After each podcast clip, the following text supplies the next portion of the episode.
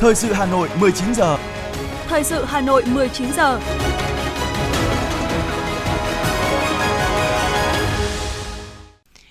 Lê Thông và Thu Thảo xin được đồng hành cùng quý vị và các bạn trong chương trình thời sự tối nay, Chủ nhật ngày 14 tháng 8 năm 2022. Chương trình của chúng tôi có những nội dung chính sau đây. Hội nghị tổng kết 30 năm hợp tác giữ gìn lâu dài, bảo vệ tuyệt đối an toàn thi hài Chủ tịch Hồ Chí Minh. Học sinh Việt Nam giành huy chương vàng Olympic tin học quốc tế. Số ca mắc sốt xuất huyết ở Hà Nội tiếp tục tăng.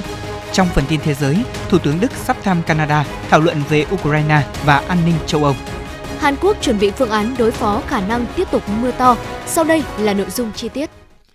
Kính thưa quý vị và các bạn, sáng nay, Thủ tướng Chính phủ Phạm Minh Chính đã tới dự và phát biểu tại hội nghị tổng kết 30 năm hợp tác trực tiếp giữ gìn lâu dài, bảo vệ tuyệt đối an toàn thi hài Chủ tịch Hồ Chí Minh giữa Ban Quản lý Lăng và Viện Nghiên cứu Khoa học Dược liệu và Tinh dầu Liên bang Nga. Cùng dự có Đại tướng Phan Văn Giang, Bộ trưởng Bộ Quốc phòng, lãnh đạo của Bộ Quốc phòng. Chủ tịch Hồ Chí Minh là một vị lãnh tụ thiên tài của Đảng và dân tộc, người thầy vĩ đại của cách mạng Việt Nam, anh hùng giải phóng dân tộc, danh nhân văn hóa kiệt xuất, người tượng trưng cho tinh hoa văn hóa của dân tộc Việt Nam, cho những giá trị cao đẹp nhất của tâm hồn, ý chí và nhân cách Việt Nam, là tấm gương sáng ngời về phẩm chất đạo đức cách mạng, là hình ảnh tuyệt đẹp về mối liên hệ thân thiết gắn bó giữa lãnh tụ với nhân dân. Từ năm 1992 đến nay, cơ chế hợp tác trực tiếp giữa Ban Quản lý Lăng với Viện Nghiên cứu Khoa học Dược liệu và Tinh dầu Liên bang Nga trong nhiệm vụ giữ gìn lâu dài, tuyệt đối an toàn thi hài Chủ tịch Hồ Chí Minh đã được thiết lập, đạt được nhiều kết quả quan trọng. Từ khi khánh thành và mở cửa đón khách đến nay, Lăng Chủ tịch Hồ Chí Minh đã tiếp đón và phục vụ trên 60 triệu lượt người, trong đó có hơn 10 triệu lượt khách quốc tế của hầu hết các quốc gia và các tổ chức quốc tế. Thay mặt lãnh đạo Đảng, Nhà nước Việt Nam, Thủ tướng Chính phủ Phạm Minh Chính trân trọng cảm ơn sự hợp tác, hỗ trợ vô tư, trong sáng, hiệu quả của Liên Xô trước đây là Liên bang Nga ngày nay, mà thường xuyên trực tiếp là các nhà khoa học, chuyên gia y tế của Viện Nghiên cứu Khoa học Dược liệu và Tinh dầu Liên bang Nga đối với nhiệm vụ đặc biệt này. Thủ tướng ghi nhận và biểu dương sự cống hiến, đóng góp của các nhà khoa học Việt Nam, các ban, bộ ngành ở Trung ương, các cơ quan chức năng, cấp ủy, chính quyền, nhân dân các địa phương và cán bộ chiến sĩ, công chức, viên chức, người lao động ban quản lý lăng, Bộ Tư lệnh Bảo vệ lăng đã phối hợp tổ chức thực hiện và hoàn thành xuất sắc nhiệm vụ vinh dự thiêng liêng mà Đảng, Nhà nước và nhân dân giao phó.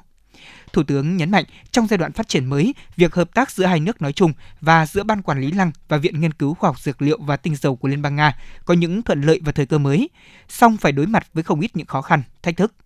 Trong thời gian tới, Thủ tướng yêu cầu Ban Quản lý Lăng Chủ tịch Hồ Chí Minh phải luôn nêu cao ý chí tự lực tự cường, phát huy nội lực, chủ động sáng tạo trong quá trình thực hiện nhiệm vụ, chủ động phối hợp chặt chẽ với các cơ sở nghiên cứu khoa học ở trong và ngoài nước nhằm phát huy sức mạnh tổng hợp trong việc hợp tác nghiên cứu khoa học, tiếp thu kiến thức và học tập kinh nghiệm quý trong giữ gìn lâu dài thi hài Bác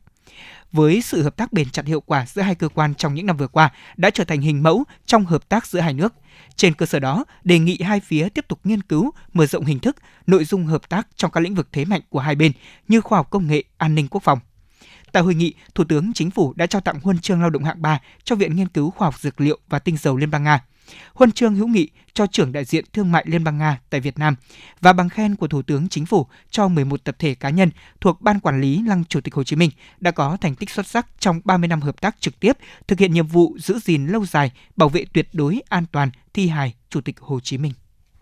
Từ ngày mai ngày 15 tháng 8 đến ngày 18 tháng 8, Ủy ban Thường vụ Quốc hội tổ chức phiên họp chuyên đề pháp luật tháng 8 năm 2022. Ủy viên Bộ Chính trị, Chủ tịch Quốc hội Vương Đình Huệ sẽ chủ trì, phát biểu khai mạc và bế mạc phiên họp. Theo dự kiến chương trình phiên họp, Ủy ban Thường vụ Quốc hội sẽ cho ý kiến về các dự án Luật bảo vệ quyền lợi người tiêu dùng sửa đổi, Luật phòng thủ dân sự, Luật phòng chống rửa tiền. Ủy ban Thường vụ Quốc hội cũng cho ý kiến vào dự thảo nghị quyết ban hành nội quy kỳ họp Quốc hội sửa đổi, dự án pháp lệnh xử phạt vi phạm hành chính đối với hành vi cản trở hoạt động tố tụng, xem xét thông qua dự án pháp lệnh xử phạt vi phạm hành chính đối với hành vi cản trở hoạt động tố tụng. Tại phiên họp, Ủy ban Thường vụ Quốc hội sẽ cho ý kiến về việc giải trình, tiếp thu, chỉnh lý các dự án luật dầu khí sửa đổi, luật phòng chống bạo lực gia đình sửa đổi, luật thanh tra sửa đổi, luật thực hiện dân chủ ở cơ sở, luật sửa đổi, bổ sung một số điều của luật tần số vô tuyến điện. Giám đốc Sở Nông nghiệp Phát triển Nông thôn Hà Nội Chu Phú Mỹ cho biết, sản xuất nông nghiệp trên địa bàn thành phố 7 tháng năm nay phát triển ổn định. Thời điểm hiện tại thì các địa phương tập trung chăm sóc vụ mùa với gần 95.000 ha cây trồng các loại, trong đó thì lúa khoảng 74.000 ha, năng suất có thể đạt là 58,3 tạ trên một ha. Tình hình dịch bệnh cơ bản được kiểm soát, ngành chăn nuôi phát triển ổn định. Cùng với việc gia tăng sản lượng, nhiều hợp tác xã doanh nghiệp đã đưa tiến bộ khoa học kỹ thuật vào sản xuất và nâng cao chất lượng sản phẩm đáp ứng nhu cầu của người tiêu dùng.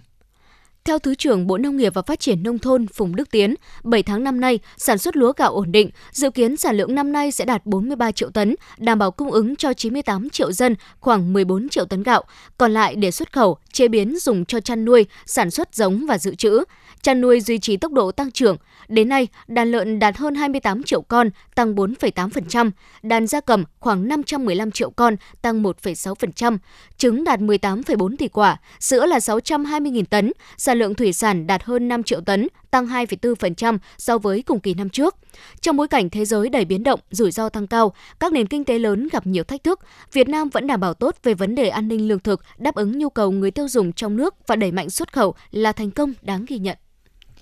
Thưa quý vị và các bạn, giá xăng dầu đã liên tiếp giảm mạnh ở chính phủ các bộ ngành cũng liên tục yêu cầu phải giảm giá hàng hóa, trong đó có giá thịt lợn, đặc biệt là ngay sau khi Bộ Nông nghiệp Phát triển Nông thôn đề nghị các địa phương cùng các cơ quan chức năng kiểm soát chặt vấn đề về lợn lậu xuất khẩu qua biên giới, thì giá lợn hơi ở trong nước đã đột ngột giảm mạnh. Nhận định về vấn đề này, Thứ trưởng Bộ Nông nghiệp và Phát triển Nông thôn Phương Đức Tiến cho biết, nguyên nhân là do một phần giá thịt lợn ở các nước xung quanh Việt Nam biến động rất lớn, thế nên xuất hiện tình trạng thương lái trong nước xuất lậu thịt lợn sang các thị trường để hưởng giá cao hơn. Bộ Nông nghiệp Phát triển Nông thôn đã chỉ đạo và cử đoàn công tác đi kiểm tra ở các tỉnh biên giới và đã có báo cáo Thủ tướng về vấn đề này. Đến nay thì các cửa khẩu biên giới đều siết chặt, không có tình trạng buôn bán lợn như ngày trước, thế nhưng vẫn còn chuyện các thương lái mổ lợn, sau đó thì chặt mảnh và trở sang Trung Quốc để tiêu thụ. Sau khi siết chặt xuất lậu lợn qua biên giới, giá lợn hơi xuất chuồng cũng đã giảm nhiệt. Tuy nhiên thì giá thịt lợn hơi cho đến nay mới giảm từ khâu xuất chuồng, còn thịt lợn bán ra tại các chợ dân sinh vẫn đứng yên ở mức cao. Tại tọa đàm xăng dầu giảm giá, hàng hóa không giảm, thực trạng và giải pháp do Cổng Thông tin điện tử Chính phủ tổ chức mới đây, chuyên gia kinh tế Vũ Vinh Phú cho biết câu chuyện tăng giá thịt lợn theo giá xăng dầu và không chịu giảm khi giá xăng dầu xuống dường như không hề mới mẻ. Ông Phú lấy ví dụ 1 kg thịt lợn từ trang trại đến bán lẻ tăng giá lên tới 70% và rõ ràng là 3 đến 4 khâu trung gian đã đẩy giá lên như vậy.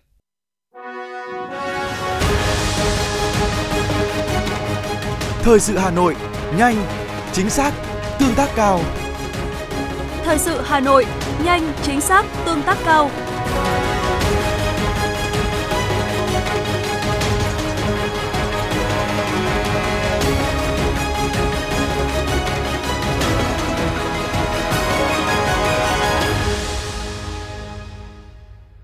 Thưa quý vị và các bạn, ngày hôm nay, Cục Quản lý Chất lượng Bộ Giáo dục và Đào tạo nhận được thông tin chính thức từ Indonesia về kết quả dự thi Olympic tin học quốc tế lần thứ 34 năm 2022 của đội tuyển quốc gia Việt Nam. Cả 4 trên 4 thí sinh dự thi đều đoạt huy chương, trong đó có một huy chương vàng và ba huy chương bạc. Thí sinh đoạt huy chương vàng là em Trần Xuân Bách, lớp 11 trường Trung học phổ thông chuyên khoa học tự nhiên, Đại học Quốc gia Hà Nội. Ba thành viên còn lại của đội tuyển đoạt huy chương là Dương Minh Khôi, lớp 12, trường Trung học phổ thông chuyên chuyên khoa học tự nhiên, Đại học Quốc gia Hà Nội, Lê Hữu Nghĩa, lớp 12, trường Trung học phổ thông chuyên Bình Long, tỉnh Bình Phước, Trương Văn Quốc Bảo, lớp 12, trường Trung học phổ thông chuyên Phan Bội Châu, tỉnh Nghệ An. Olympic tin học quốc tế lần thứ 34 được tổ chức theo hình thức thi trực tuyến và trực tiếp đội tuyển Việt Nam tham gia thi trực tuyến tại Trường Đại học Công nghệ Đại học Quốc gia Hà Nội. Kỳ thi có 349 thí sinh đến từ 89 quốc gia và vùng lãnh thổ tham gia. Kết quả, có 176 thí sinh đoạt huy chương, trong đó có 30 huy chương vàng, 58 huy chương bạc và 88 huy chương đồng, chiếm tỷ lệ hơn 50% số thí sinh tham dự. Với tỷ lệ đạt huy chương 100%, đội tuyển quốc gia Việt Nam đứng trong top 9 quốc gia và vùng lãnh thổ. Bộ Giáo dục và Đào tạo vừa ban hành văn bản hợp nhất quy định chuyển trường và tiếp nhận học sinh học tại các trường trung học cơ sở và trung học phổ thông. Với quy định này, đối tượng chuyển trường là học sinh chuyển nơi cư trú theo cha hoặc mẹ hoặc người giám hộ, học sinh có hoàn cảnh đặc biệt khó khăn về gia đình hoặc là có lý do chính đáng. Trường hợp học sinh trung học cơ sở chuyển trường trong cùng tỉnh, thành phố, hiệu trưởng nhà trường nơi đến tiếp nhận và xem xét giải quyết. Nếu chuyển trường đến từ tỉnh, thành phố khác, phòng giáo dục và đào tạo nơi đến tiếp nhận và giới thiệu về trường theo nơi cư trú. Trường hợp học sinh trung học phổ thông chuyển trường trong cùng tỉnh, thành phố, hiệu trưởng nhà trường nơi đến tiếp nhận và xem xét giải quyết. Nếu chuyển trường đến từ tỉnh, thành phố khác, Sở Giáo dục và Đào tạo nơi đến tiếp nhận và giới thiệu về trường. Việc chuyển trường được thực hiện khi kết thúc học kỳ 1 của năm học hoặc là trong thời gian hè trước khi khai giảng năm học mới. Trường hợp ngoại lệ về thời gian do trưởng phòng giáo dục đào tạo đối với cấp trung học cơ sở, giám đốc Sở Giáo dục và Đào tạo đối với cấp trung học phổ thông nơi đến xem xét và quyết định. Thưa quý vị thính giả, huyện Đan Phượng đang triển khai các giải pháp nhằm đẩy mạnh chuyển đổi số trong ngành giáo dục, số hóa trường lớp cũng như công tác giảng dạy, quản lý điều hành nhằm xây dựng các trường học thông minh, qua đó góp phần quan trọng nâng cao chất lượng giáo dục. Phản ánh của phóng viên thời sự. Thời gian qua, nhất là trong bối cảnh dịch COVID-19 kéo dài, học sinh không thể đến trường học trực tiếp đã đặt ra yêu cầu cấp thiết với ngành giáo dục phải áp dụng công nghệ số vào dạy và học. Nhiều trường học trên địa bàn huyện Đan Phượng đã nhanh nhạy ứng dụng công nghệ thông tin, tạo môi trường học tập hiện đại cho học sinh. Hiệu trưởng trường tiểu học Đan Phượng, huyện Đan Phượng, Nguyễn Thị Oanh cho biết. À, Bộ Giáo dục và Đào tạo cũng đã đưa vào một số cái tài nguyên ví dụ như là những cái sản phẩm trên hành trang số. Học sinh thì thực sự là hứng thú khi được học trên các sách mềm thì nhà trường cũng đã thực hiện cái việc ờ, tập huấn ứng dụng công nghệ thông tin cho tất cả đội ngũ cán bộ, giáo viên trong nhà trường, để tất cả mọi người đều chủ động xây dựng kế hoạch và đấy cũng chính là một trong những cái yếu tố tác động và có ý nghĩa rất là tích cực đối với việc nâng cao chất lượng giảng dạy và học tập trong nhà trường. Cũng đặc biệt quan tâm tới chuyển đổi số trong giáo dục, trường Mầm non Thọ Xuân, huyện Đan Phượng xác định việc ứng dụng công nghệ thông tin góp phần phát triển năng lực cho trẻ ngay từ khi còn bé. Tại nhà trường, các thư mục phục vụ quản lý điều hành trực tuyến, nhà trường còn thường xuyên tổ chức kiểm tra, đánh giá học sinh bằng hình thức trực tuyến. Đặc biệt, hệ thống học liệu gồm hàng trăm bài giảng được đưa lên thư viện điện tử của nhà trường để giáo viên trao đổi bổ sung kiến thức trong quá trình nuôi dạy trẻ. Bà Trần Thị Bích Hiếu, hiệu trưởng trường mầm non Thọ Xuân, huyện Đan Phượng cho biết. Cái phương pháp giáo dục tiên tiến thì ở trường uh, năm vừa rồi là nhà trường cũng có đưa vào để áp dụng ở các lớp 5 tuổi và một số lớp 4 tuổi. Thì để thực hiện được cái đấy thì trước tiên nhà trường đã triển khai từ 100% à, cán bộ giáo viên. Thế và tổ chức bồi dưỡng tập huấn. Thì có 42 trên 42 giáo viên đã được tập huấn trực tuyến. Thế và triển khai được các con lồng vào cái hoạt động khám phá hoạt động tạo hình và hoạt động toán ba cái hoạt động đó là nổi trội trong STEM theo thống kê của Phòng Giáo dục và Đào tạo huyện Đan Phượng, Hiện nay, 100% các nhà trường trên địa bàn huyện đã có đường truyền Internet. Đặc biệt, 100% trường học đã lắp đặt hệ thống camera ở những nơi sung yếu với tổng số 1.220 mắt nhằm đảm bảo công tác an ninh, an toàn trường học. Về công tác quản lý, Hiện nay, 100% các nhà trường triển khai thực hiện các phần mềm của Sở Giáo dục và Đào tạo Hà Nội và Ủy ban Nhân dân huyện Đan Phượng – 80% sổ sách trong các nhà trường đã được số hóa. Việc ứng dụng công nghệ số đã mang lại hiệu quả tích cực trong việc nâng cao chất lượng giáo dục trên địa bàn. Đơn cử như áp dụng phần mềm ôn tập trực tuyến mà kết quả điểm thi môn lịch sử của huyện năm học 2021-2022 tăng 1 điểm so với năm học trước. Trưởng phòng Giáo dục và Đào tạo huyện Đan Phượng, Bùi Thị Thu Hằng cho biết. Vì trong cái thời đại 1.0 mà mình không làm tốt về công nghệ thông tin thì không tốt được. Thế sau đó là ngành năm nay sẽ đẩy mạnh đẩy mạnh về cái ứng dụng công nghệ thông tin. Thế thì bây giờ là cái cơ sở hạ tầng công nghệ thông tin thì cũng đối với từng cấp học thì nó có những, cũng cũng có những cái lệch. Đấy. Thế nhưng mà cơ bản là các trường thì cái cơ sở hạ tầng về công nghệ thông tin thì năm nay ngành thứ nhất là đầu tư về cơ sở hạ tầng về công nghệ thông tin cái thứ hai là ứng dụng các cái phần mềm trong quản lý và giảng dạy Tuy nhiên, việc ứng dụng công nghệ thông tin, chuyển đổi số trong giáo dục trên địa bàn huyện Đan Phượng vẫn còn những hạn chế nhất định. Theo đó, về hạ tầng công nghệ thông tin, đường truyền Internet dung lượng chưa cao, chưa ổn định. Một số phòng học, phòng bộ môn chưa đủ thiết bị, chưa có lớp học thông minh trong các nhà trường. Bên cạnh đó, nhiều thiết bị như máy tính, máy chiếu, bảng tương tác đã quá niên hạn sử dụng, cấu hình thấp hay hỏng hóc, không có thiết bị thay thế. Trong hoạt động giảng dạy, huyện chưa phát triển, sử dụng được phần mềm kết nối với phụ huynh học sinh – Đáng nói các phần mềm trong quản lý dạy học, kiểm tra đánh giá học sinh đa số là miễn phí nên tính năng bị hạn chế nhất định. Trước thực tế đặt ra, Ủy ban nhân dân huyện Đan Phượng đã triển khai kế hoạch ứng dụng công nghệ thông tin chuyển đổi số trong ngành giáo dục và đào tạo huyện giai đoạn 2022-2025. Kế hoạch nhằm nâng cao và thống nhất nhận thức trong cán bộ quản lý giáo viên, học sinh và toàn xã hội về các nội dung của ứng dụng công nghệ thông tin chuyển đổi số trong lĩnh vực giáo dục. Theo đó, mục tiêu huyện đặt ra là kết nối Internet băng thông rộng tới 100% trường học nhằm đảm bảo sẵn sàng cho việc kết nối liên thông các hệ thống quản lý điều hành, các phần mềm hỗ trợ chuyên môn cũng như hoạt động tương tác trực tuyến. Trước mắt, trong năm học 2022-2023, ngành giáo dục huyện sẽ tiếp tục nâng cấp hạ tầng công nghệ thông tin trong các nhà trường, xây dựng lớp học thông minh cấp độ 1, cấp độ 2. Cùng với đó, triển khai phần mềm điểm danh học sinh, thu phí không dùng tiền mặt – Đặc biệt, huyện sẽ triển khai phần mềm quản lý, kiểm tra, đánh giá trực tuyến học sinh cấp tiểu học, trung học cơ sở.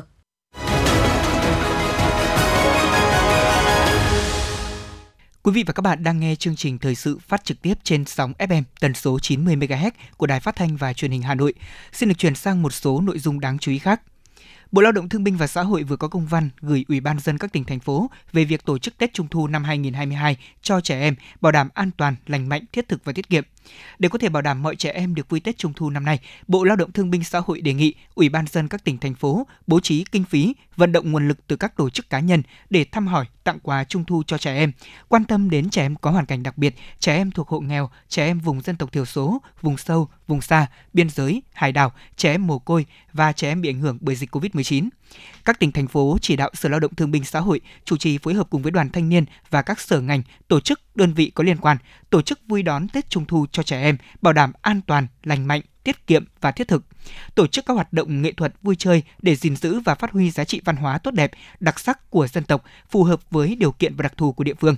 Các địa phương cũng chú trọng bảo vệ sức khỏe của trẻ em, nhất là vấn đề về an toàn vệ sinh thực phẩm, bảo vệ trẻ em khỏi ảnh hưởng bởi những sản phẩm đồ chơi và các trò chơi có tính bạo lực, phản giáo dục, kém chất lượng, độc hại, nguy hiểm, không phù hợp với trẻ em.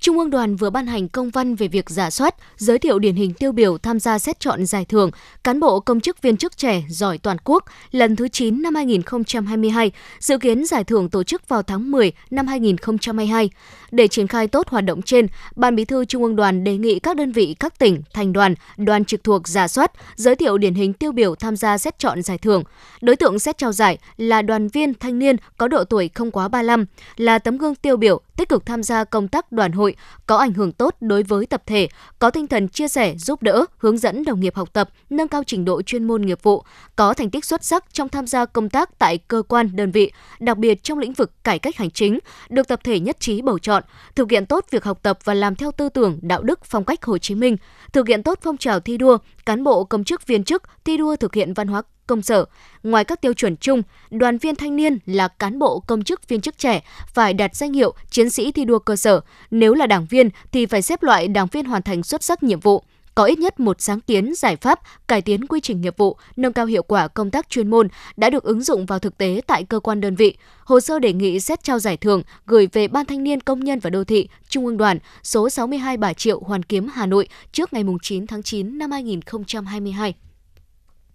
Thưa quý vị và các bạn, chiều ngày 13 tháng 8 tại Bảo tàng Phụ nữ Việt Nam ở Hà Nội, Quỹ Mãi Mãi Tuổi 20 tổ chức lễ kỷ niệm 17 năm thành lập và công bố quyết định thành lập Câu lạc bộ Mãi Mãi Tuổi 20. Quỹ Mãi Mãi Tuổi 20 ra mắt ngày 16 tháng 8 năm 2005 sau sự kiện xuất bản cuốn nhật ký chiến trường Mãi Mãi Tuổi 20 của liệt sĩ Nguyễn Văn Thạc và nhật ký Đặng Thủy Trâm của anh hùng liệt sĩ bác sĩ Đặng Thủy Trâm và hoạt động trên tinh thần tự nguyện của các thành viên tham gia, phản ánh của phóng viên Như Hoa. Phát biểu tại buổi lễ, Trung tướng Đoàn Sinh Hưởng, Chủ tịch Hội đồng Quản lý Quỹ Mãi Mãi Tuổi 20, tự hào cho biết 17 năm vừa qua, bước chân của các thành viên Quỹ Mãi Mãi Tuổi 20 đã in dấu ở hầu khắp mọi vùng miền của Tổ quốc, đặc biệt là các vùng sâu vùng xa với nhiều hoạt động tri ân, nghĩa tình, đền ơn đáp nghĩa rất hiệu quả và thiết thực. Và một trong những hoạt động độc đáo của Quỹ là liên tục tổ chức sưu tầm, biên soạn và xuất bản các tác phẩm trong tủ sách Mãi Mãi Tuổi 20 với hàng trăm cuốn sách tư liệu vô giá. Tiêu biểu như tác phẩm Những lá thư thời chiến Việt Nam tuyển tập 2015.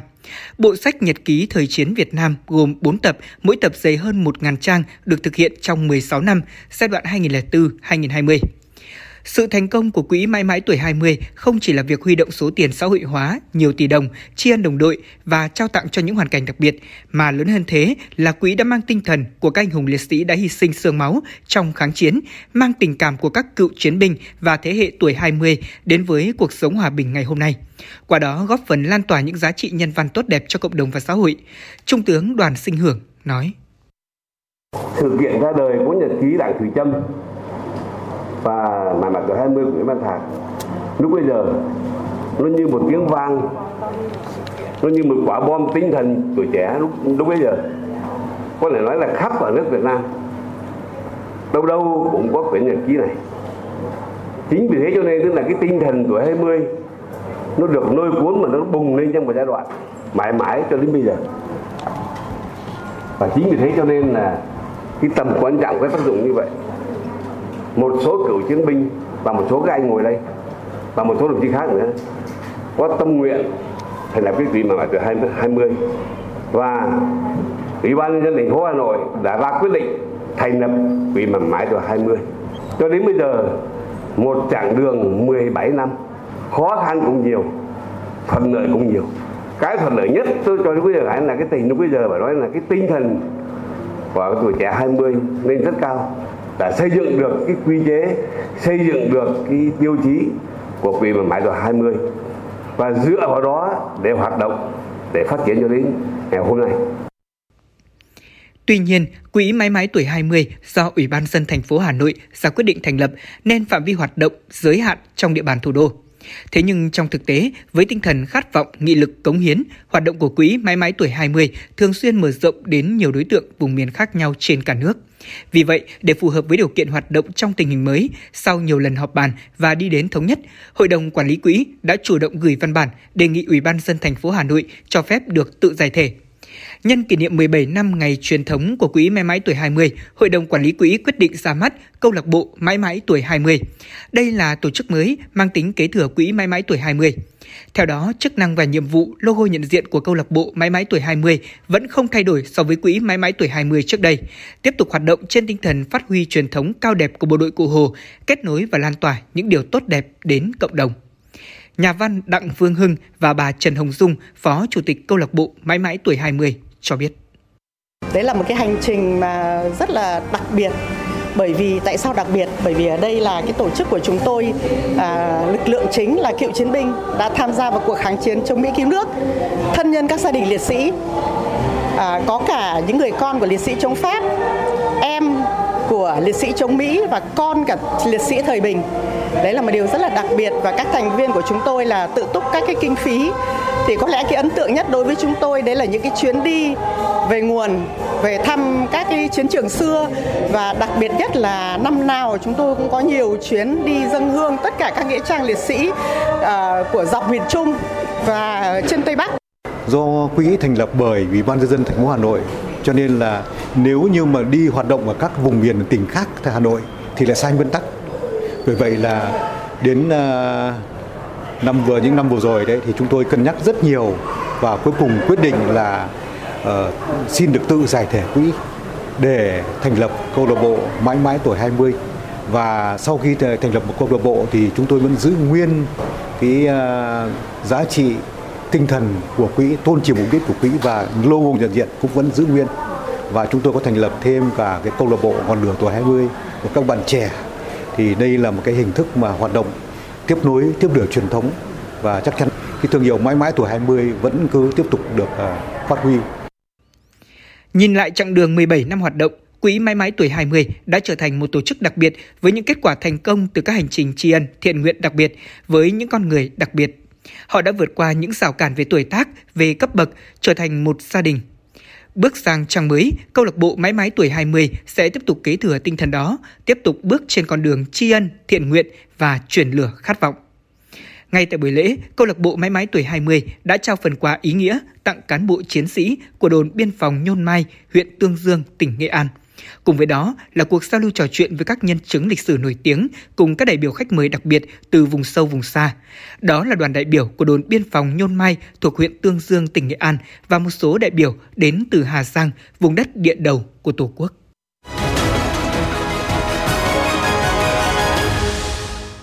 Thưa quý vị và các bạn, hưởng ứng năm an toàn giao thông quốc gia 2022, Tổng công ty Vận tải Hà Nội Transeco vừa phát động đợt thi đua cao điểm nâng cao chất lượng phương tiện và chất lượng dịch vụ.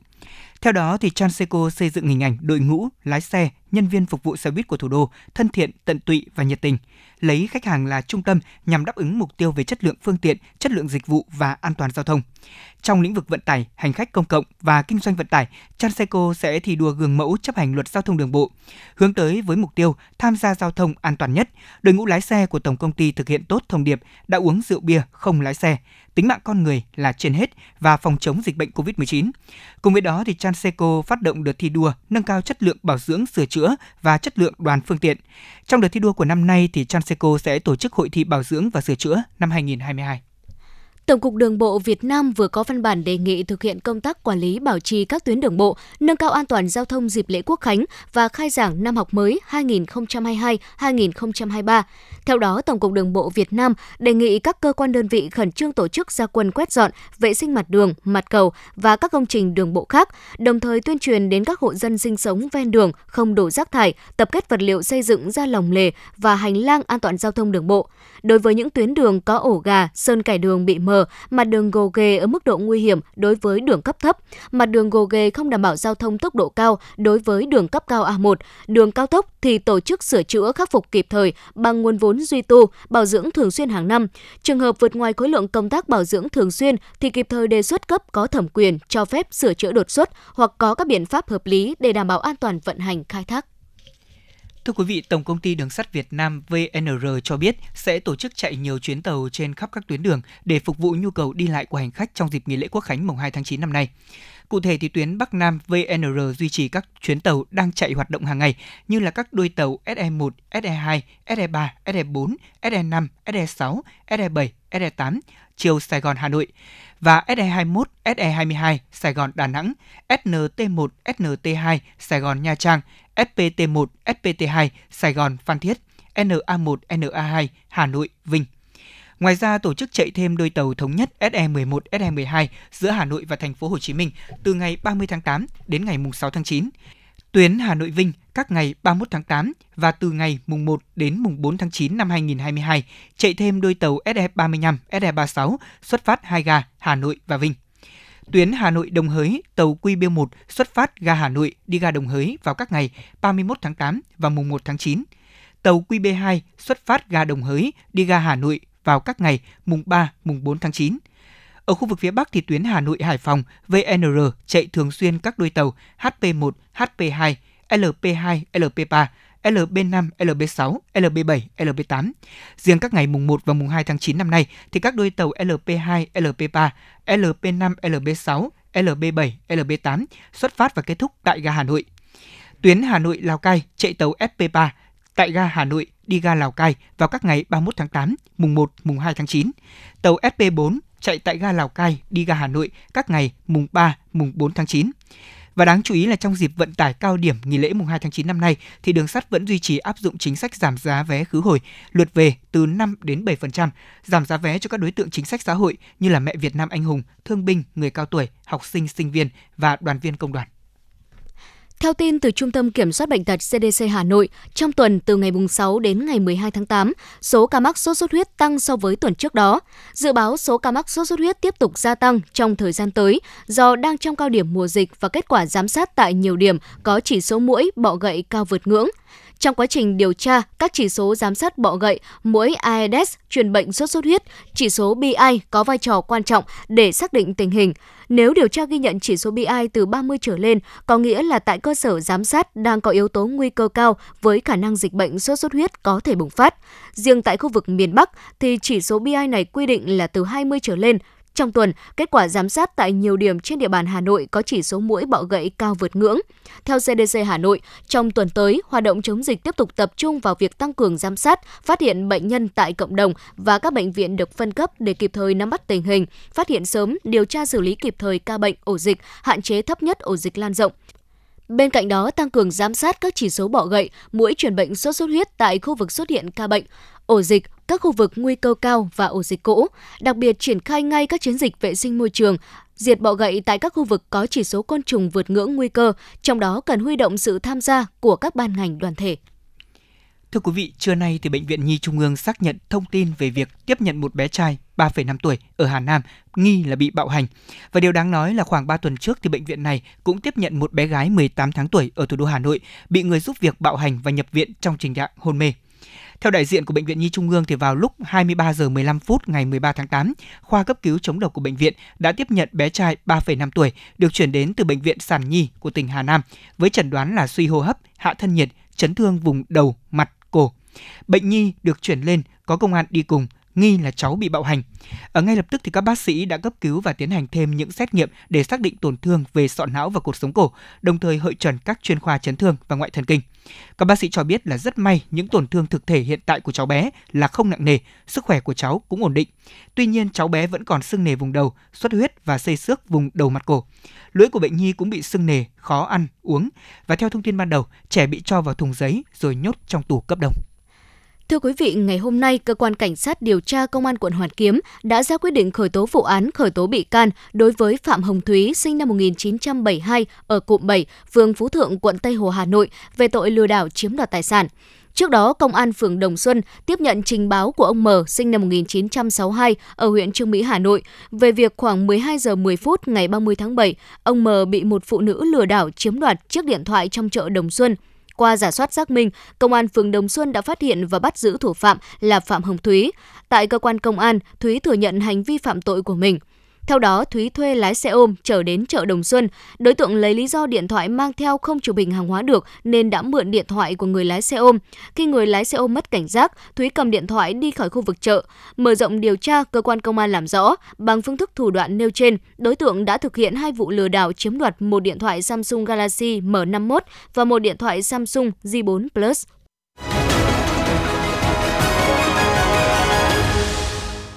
Thưa quý vị thính giả, thông qua các hoạt động truyền thông, giờ đây thì nhắc đến việc phân loại rác thải tại nguồn, phần lớn người dân đều nhận thấy đó là một việc cần làm bởi những lợi ích thiết thực mà nó mang lại. Hơn thế thì chị em phụ nữ và đông đảo người dân ở tổ dân phố số 7 của phường Phúc Đồng, quận Long Biên, Hà Nội còn biến tư duy, nhận thức thành những hành động cụ thể và thiết thực. Thực hiện chương trình hành động vì một Long Biên xanh, sạch, đẹp, văn minh, Gần 2 năm nay, bà Trần Thị Thu Hương, tổ dân phố số 7, phường Phúc Đồng, quận Long Biên, thành phố Hà Nội đã thay đổi thói quen hành xử với rác thải sinh hoạt. Thay vì cho tất cả các loại rác vào cùng một thùng, giờ đây bà chia ra 3 thùng gồm rác hữu cơ dễ phân hủy, rác thải khó phân hủy và rác tái chế. Trước thì đúng là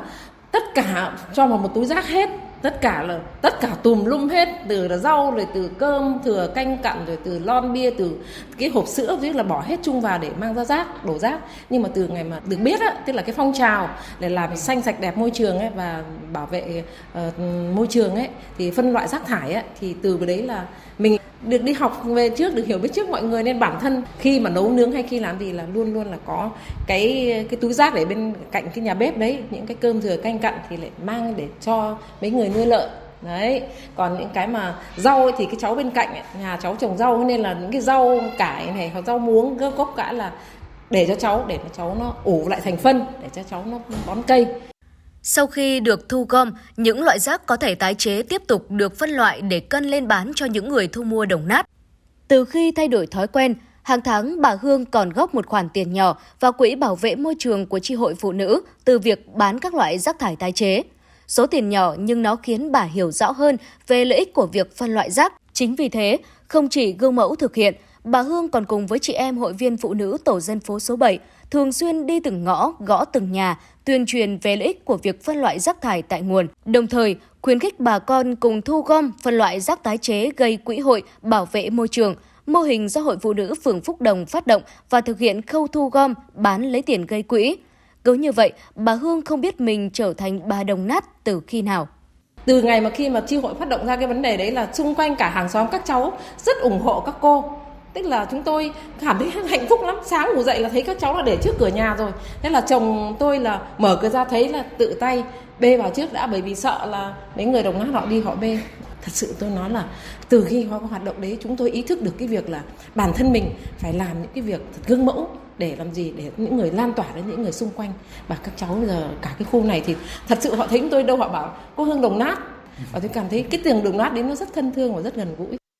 với mong muốn góp phần làm cho địa bàn ngày càng xanh sạch đẹp và văn minh hơn theo chỉ đạo của quận ủy Long Biên, bà Hoàng Thị Huệ cũng đã tạo thói quen phân loại rác tại nhà cho các thành viên của gia đình. Với cương vị tri hội phó tri hội phụ nữ tổ dân phố số 7, bà còn cùng với một số hội viên đảm nhận việc trồng, chăm sóc đường hoa B1, tổng vệ sinh đường ngõ phố vào sáng thứ Bảy hàng tuần, vận động hội viên và nhân dân đổ rác đúng giờ, đúng nơi quy định. Trong cái việc thu gom cái rác thải nào phân loại này này, tôi thấy là rất là có ý nghĩa mà cái môi trường của cái tổ dân phố chúng tôi là rất là là xanh sạch đẹp Tự hào về những việc làm của chị em hội viên, bà Thiều Thị Thu, tri hội trưởng tri hội phụ nữ số 7, phường Phúc Đồng, quận Long Biên, Hà Nội cho biết, khi triển khai mô hình thu gom phân loại rác tái chế gây quỹ hội bảo vệ môi trường, nhiều người không ủng hộ vì cảm thấy bị phiền hà. Tuy nhiên, sau khi được truyền thông, giải thích và hướng dẫn cách nhận biết rác để phân loại đúng thì cơ bản bà con đều ủng hộ. Cán bộ hội, hội viên, rồi nhân dân thành một cái thói quen phân loại rác thải để đảm bảo vệ sinh và môi trường. Các cháu thuê trọ ở đây đấy, làm ở công sở có những cái bìa mà đóng hàng xong các cháu cũng đem về là làm sạch môi trường.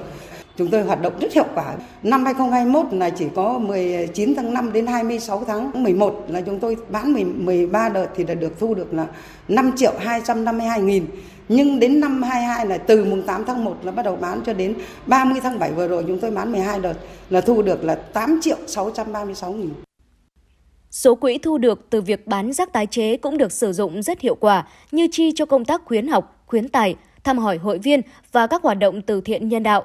Theo bà Nguyễn Thị Tuyết Lập, Chủ tịch Hội Phụ nữ phường Phúc Đồng, quận Long Biên, Hà Nội, đây là cách làm đầy sáng tạo và hiệu quả. Đối với cái mô hình mà phân loại và xử lý rác thải của chi hội 7 ở đây thì à, các cô các chị làm rất thực chất và có hiệu quả chứ nó không còn chỉ là là cái hoạt động mang tính chất bề nổi nữa. Thế và là một trong những cái chi hội đầu tiên xóa điểm chân rác thành bồn hoa đường hoa. Chính vì thế cho nên đầu năm 2021 thì lúc đấy là chưa thực hiện cái chính quyền đô thị. Thì à, hội đồng nhân dân phường là quyết định là đầu tư cho hai tổ dân phố ở trên đây là toàn bộ cái đường, làm đường là giải nhựa. Trước đây là chỉ đường bê tông tự phát thôi. Bởi vì là ý thức của người dân được là nâng lên rồi là môi trường cảm thấy xanh sạch đẹp, thì chính quyền lại tạo điều kiện lại đầu tư tiếp cho cái hạ tầng ở đây. Bằng những hành động nhỏ, chị em phụ nữ và người dân ở tổ dân phố số 7, phường Phúc Đồng, quận Long Biên đã góp phần làm cho một Long Biên xanh sạch đẹp và văn minh hơn. Không ai khác, chính họ là những người được hưởng lợi từ hành động ấy.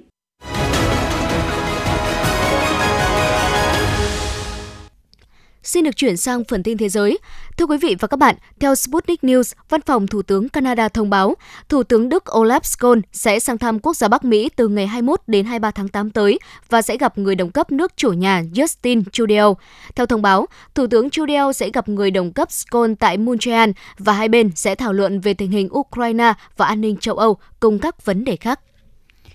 Cảnh sát Israel ngày hôm qua cho biết có 7 người bị thương, trong đó có 2 người bị thương nặng sau khi xảy ra một vụ nổ súng vào một xe buýt ở khu vực thành cổ Jerusalem. Cảnh sát hiện đã phong tỏa hiện trường và truy tìm kẻ nổ súng này. Các nhân chứng cho biết là vụ nổ súng xảy ra gần khu vực lăng mộ của vua David. Ngày hôm nay, sân bay ở thủ đô Canberra của Australia đã được sơ tán sau khi xảy ra một vụ nổ súng tại đây. Theo hãng tin Reuters, cảnh sát đã bắt giữ một nghi phạm, hiện chưa có báo cáo về thương vong trong vụ việc. Người phát ngôn Bộ Ngoại giao Mỹ Ned Price cho biết nước này sẽ phân bổ thêm 150 triệu đô la Mỹ để hỗ trợ cho trẻ em và phụ nữ của Afghanistan, đồng thời giải quyết tình trạng mất an ninh lương thực ở quốc gia Tây Nam Á này. Hiện thì 70% số hộ gia đình tại Afghanistan không thể lo đủ các nhu cầu cơ bản. Khoảng 22,8 triệu người, tức là hơn 50% dân số, không được bảo đảm an ninh lương thực và 3 triệu trẻ em có nguy cơ bị suy dinh dưỡng. Trong 7 tháng đầu năm, chưa tính ngưỡng những người phải sơ tán từ Ukraine, số người di cư đến các nước Liên minh châu Âu đã vượt 155.000 người, tăng 86% so với cùng kỳ. Đây là thống kê do Cơ quan Bảo vệ Biên giới châu Âu đưa ra. Chỉ tính riêng trong tháng 7 năm nay, số người di cư đến các nước thành viên Liên minh châu Âu là trên 34.000 người, tăng 63% so với cùng kỳ năm ngoái. Thủ tướng Hàn Quốc Han Duk-seo ngày hôm nay đã kêu gọi các cơ quan chức năng chuẩn bị phương án chủ động đối phó để có thể giảm thiểu thiệt hại do mưa to, được dự báo là sẽ tiếp tục xảy ra tại nước này trong những ngày tới đây. Theo Ủy ban Phòng chống tai nạn và Quản lý an toàn Trung ương Hàn Quốc, hiện đã có 14 người thiệt mạng và mất tích trong đợt mưa lớn kỷ lục kéo dài từ ngày 8 đến 10 tháng 8 vừa qua. Cơ quan quản lý thảm họa quốc gia của Pakistan cho biết ít nhất 10 người đã thiệt mạng và 26 người khác bị thương trong trận lũ quét do mưa lớn ở nước này trong 24 giờ kể từ thời điểm ngày hôm qua. Tỉnh Balochistan ở tây nam Pakistan là khu vực bị ảnh hưởng nặng nề nhất với 6 người thiệt mạng. Tiếp theo là tỉnh Khyber Pakhtunkhwa ở tây bắc nước này với 3 người thiệt mạng, trong khi tỉnh miền đông Punjab báo cáo một người thiệt mạng. Lũ lụt cũng đã phá hủy 20% số ngôi nhà ở tỉnh Khyber Pakhtunkhwa. Thưa quý vị, các nhân viên cứu hỏa của Pháp đã nỗ lực ngăn chặn sự lây lan của trận cháy rừng quái vật ở khu vực Tây Nam của nước này. Ở đồng thời thì việc khống chế đám cháy rừng cho phép mở lại một đoạn đường cao tốc cho xe cộ lưu thông trước một ngày cuối tuần đi lại đông đúc hơn. Ở ngọn lửa đã không bùng phát sau một đêm nhờ vào những thiết bị chữa cháy chuyên dụng được sử dụng.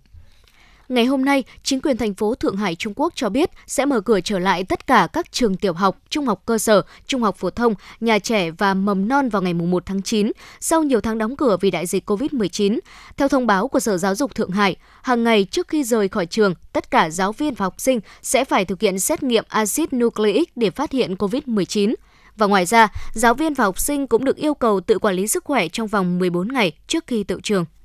Ngày hôm qua, chuyến tàu vận tải hàng hóa quốc tế đầu tiên từ tỉnh Giang Tô, miền đông của Trung Quốc đến khu vực Trung Á đã khởi hành.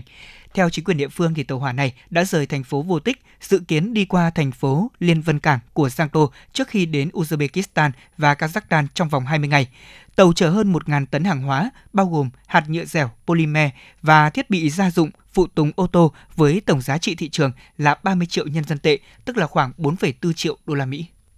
Giới khoa học Brazil ngày hôm qua cho biết đã phát hiện xác chết của khoảng 600 con chim cánh cụt trên các bãi biển của bang Santa Catarina ở miền nam nước này sau khi xảy ra một cơn lốc xoáy tại khu vực trên. Theo tổ chức dự án giám sát bãi biển lưu vực Santos, những con chim này được phát hiện tại một số bãi biển ở thủ phủ của bang trên. PMP cho biết thêm, xoáy thuận ngoại nhiệt đới di chuyển qua vực phía Nam và Đông Nam Brazil đã khiến một số loài động vật biển trôi giạt vào các bãi biển kể từ ngày 9 tháng 8 vừa qua. Ngoài chim cánh cụt, PMP cũng phát hiện xác chết của chim hải âu và rùa biển.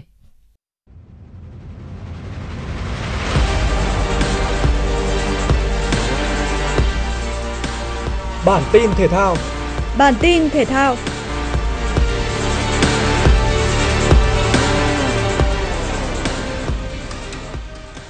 Hà Nội 2 có trận đấu cuối cùng ở bảng A giải bóng đá nữ Cúp Quốc gia 2022 gặp Phong Phú Hà Nam 2. Ngay ở phút thứ 14, thầy trò huấn luyện viên Đặng Quốc Tuấn sớm vươn lên dẫn trước bằng bàn thắng mở tỷ số của Nguyễn Thị Hằng. Ở những phút tiếp theo của trận đấu, Vũ Thị Hoa và Hồng Trâm đã nâng tỷ số lên 2-1 cho Phong Phú Hà Nam 2. Tuy vậy, ở phút 71, Thanh Thảo đã tái lập thế cân bằng của trận đấu với cú dứt điểm chuẩn xác. Chỉ 6 phút sau, Thùy Linh đánh dấu màn lội ngược dòng kịch tính cho Hà Nội 2 với bàn ấn định tỷ số 3-2. Kết quả tương tự cũng diễn ra ở trận đấu còn lại của bảng A Thành phố Hồ Chí Minh 1 nhanh chóng có bàn mở tỷ số của Thúy Kiều ở phút 18. Tuy nhiên, Mỹ Anh đã quân bình tỷ số một đều cho Thái Nguyên TNT sau đó 7 phút. Bước sang hiệp 2, Thành phố Hồ Chí Minh 1 vươn lên dẫn trước nhờ bàn phản lưới nhà của Mai Tuyền.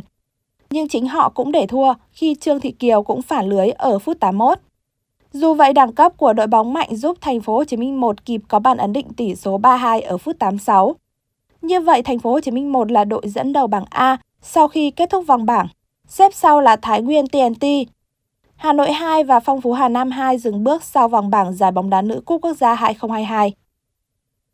Trở lại sân nhà để tiếp đón tân binh Bournemouth ở vòng 2 ngoại hạng Anh, Man City đã tạo ra thế trận hoàn toàn áp đảo. Ngay trong hiệp 1, đội chủ nhà dễ dàng ghi 3 bàn thắng do công của Gundogan, Kevin De Bruyne và Foden. Pha phản lưới nhà của Lema bên phía đội khách ở cuối trận giúp Man City ấn định chiến thắng 4-0 và giữ chắc ngôi đầu trên bảng xếp hạng ngoại hạng Anh. Trong khi đó, Arsenal đã nhập cuộc đầy hứng khởi và áp đảo đội khách Leicester City ngay sau tiếng còi khai cuộc. Trong hiệp 1, Jesus hai lần tỏa sáng để ghi hai bàn thắng giúp pháo thủ dẫn trước 2-0. Sang hiệp 2, hai bàn thắng của đội khách có được sau pha đánh đầu phản lưới nhà của Saliba và tình huống dứt điểm hiểm hóc của James Madison – trong khi đó, Saka và Martinelli mỗi người ghi một bàn để khép lại chiến thắng chung cuộc 4-2 cho đội chủ nhà. Ở một diễn biến khác, Manchester United đã thi đấu vô hồn và để Brentford kiểm soát thế trận. Sau 45 phút thi đấu đầu tiên, Quỷ đỏ đã để đối phương dẫn tới 4 bàn với các pha lập công của Josh Da Silva, Matthias Jensen, Ben Mee và Mbemua. Kết quả 4-0 được giữ cho đến hết trận. Thất bại này khiến Manchester United xếp cuối cùng trên bảng xếp hạng. Tại giải vô địch quốc gia Pháp, Paris Saint-Germain đã tiếp tục phô diễn sức mạnh ấn tượng ở cuộc tiếp đón Montpellier. Đội chủ nhà có bàn khai thông bế tắc từ pha phản lưới nhà của Felaye Sacco. Tiếp đà hưng phấn, các cầu thủ áo xanh ghi thêm 4 bàn nữa trong những phút tiếp theo. Neymar lập một cú đúp, hai bàn còn lại được ghi bởi Mbappe và tân binh Renato Sanchez, còn Montpellier cũng gỡ lại được hai bàn. Chiến thắng 5-2 giúp Paris Saint-Germain có được 6 điểm tuyệt đối sau hai trận và vững vàng ở ngôi đầu bảng xếp hạng. Dự báo thời tiết vùng châu thổ sông Hồng và khu vực Hà Nội đêm 14 ngày 15 tháng 8 năm 2022. Vùng đồng bằng Bắc Bộ đêm không mưa, ngày nắng gián đoạn, chiều tối mai có lúc có mưa rào và rông, nhiệt độ từ 25 đến 33 độ. Vùng núi Ba Vì Sơn Tây đêm không mưa, ngày nắng gián đoạn, chiều tối mai có lúc có mưa rào và rông, nhiệt độ từ 26 đến 32 độ. Ngoại thành từ Phúc Thọ tới Hà Đông, đêm không mưa, ngày nắng gián đoạn, chiều tối mai có lúc có mưa rào và rông, nhiệt độ từ 26 đến 32 độ. Phía Nam từ Thanh Oai, Thường Tín đến Ứng Hòa, đêm không mưa, ngày nắng gián đoạn, chiều tối mai có lúc có mưa rào và rông, nhiệt độ từ 26 đến 32 độ. Mê Linh Đông Anh Sóc Sơn đêm không mưa, ngày có lúc có mưa rào và rông, nhiệt độ từ 25 đến 31 độ. Trung tâm thành phố Hà Nội đêm không mưa, ngày nắng gián đoạn, chiều tối mai có lúc có mưa rào và rông, nhiệt độ từ 26 đến 32 độ.